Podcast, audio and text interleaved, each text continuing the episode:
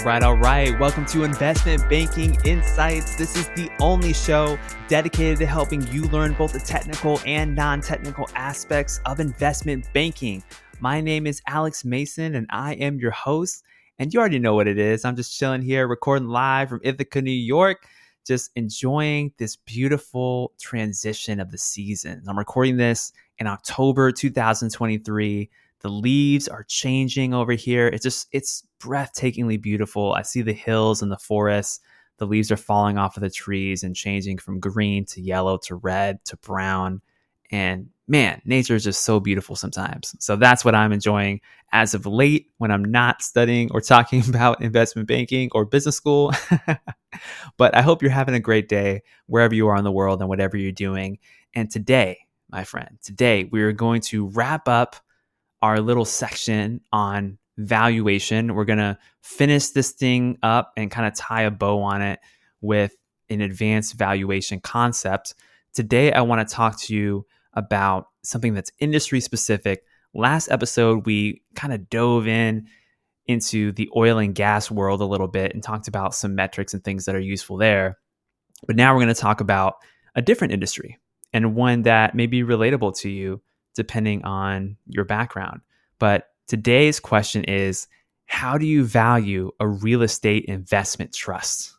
How do you value a real estate investment trust? And the real estate investment trust also goes by REIT for short, R E I T. So I'll be referring to this also as REITs. Now, what is a real estate investment trust? Well, a real estate investment trust is a special type of company, a special type of entity that was created primarily for the purpose of owning real estate. And there are other types of REITs that actually don't own uh, real estate, but that's kind of beyond this discussion. But that's essentially what they do. So they're based primarily in terms of their value on the cash flows that they're able to generate. Just, just as if you were a landlord and you bought a single family house and you rented it out, the value of that property would primarily be based on the cash that you were able to generate from that property. So, a major difference with REITs that we want to talk about relative to other types of companies is that they don't necessarily use earnings, so to speak, or profits. REITs use a term called funds from operations or FFO. FFO. So, what is this FFO? Well, we can define FFO as this FFO is essentially our profit or our net income plus depreciation plus amortization plus the losses from sales of assets minus the gains from sales of assets minus interest income. And I'll go ahead and repeat that. Funds from operations is equal to earnings plus depreciation plus amortization plus the losses from sales of assets minus the gain from sales of assets minus interest income.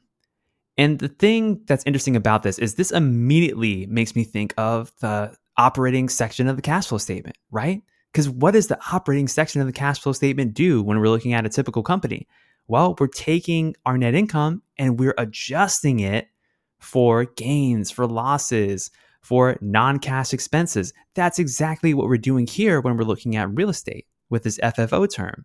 And it's this amazing light bulb moment that I just had now. I didn't even think about it when I was preparing for this episode, but that's what's happening. And it's pretty cool because we're getting a clearer picture of the true cash generating power of a real estate portfolio.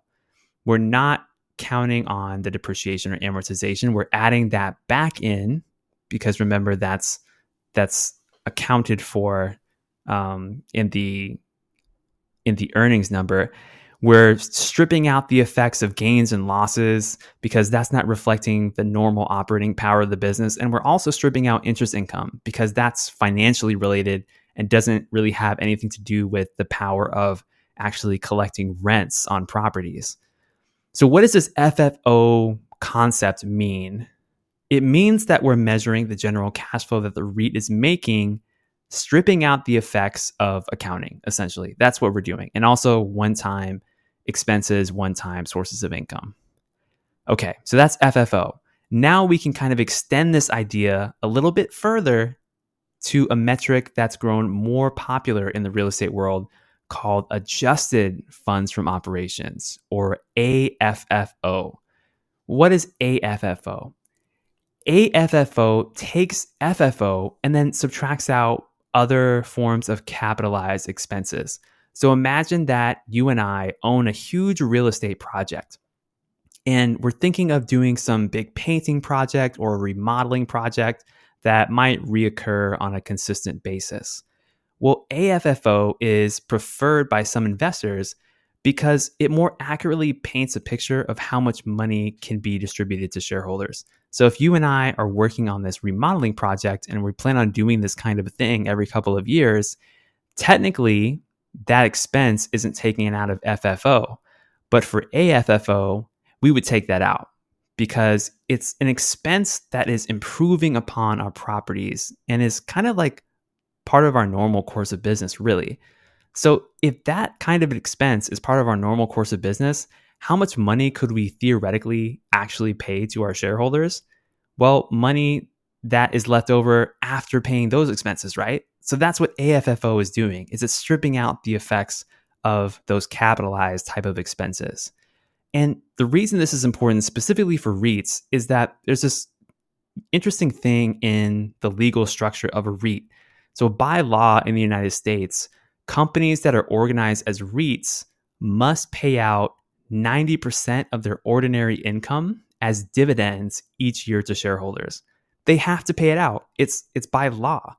These vehicles were effectively created to be income generating investment vehicles via real estate. And so the amount of dividends that a REIT can pay out is super important. And so that's why this AFFO number, by extension, is important because it tells you how much earnings power the real estate investment trust actually has. Okay, so that's FFO and AFFO. Now, there's some other things we can think about here, such as REIT valuation. We could look at our net operating income, which is just gross income minus operating expenses. It's kind of like your gross profit, so to speak. And then there's also another term that you might want to know called capitalization rate. Well, capitalization rate is just your NOI, your net operating income, divided by the value of the property. So if your property, let's say it makes $100,000 a year in net operating income, and let's say its capitalization rate um, or its market value rather is $1 million. Let's say it's worth a million. Then the cap rate is 100,000 divided by 1 million, which gives you 0.1 or 10%. That's your cap rate. Your cap rate is essentially the rate, gross rate of return from the property. So that's another thing you could look at. Another thing with REITs that you could look at in terms of valuation is this concept of replacement cost or replacement valuation. And we actually cover this way, way, way, way, way back in episode 44 of the show, which feels like a lifetime ago. We talked about this replacement cost concept. If the asset or portfolio of assets was magically destroyed in an instant, what would it cost you to buy the land and build up equivalent properties from scratch? That is the replacement cost. And it's another way to think about valuation here, specifically in a real estate context. So, with all those things said, real estate is a whole different asset class than other types of businesses. And there's a myriad of things that you can learn in this area. But I think this should suffice as an introduction to the topic. so you have these different concepts NOI, capitalization rates, FFO, AFFO. These are all important things to look at if you're considering valuing a REIT.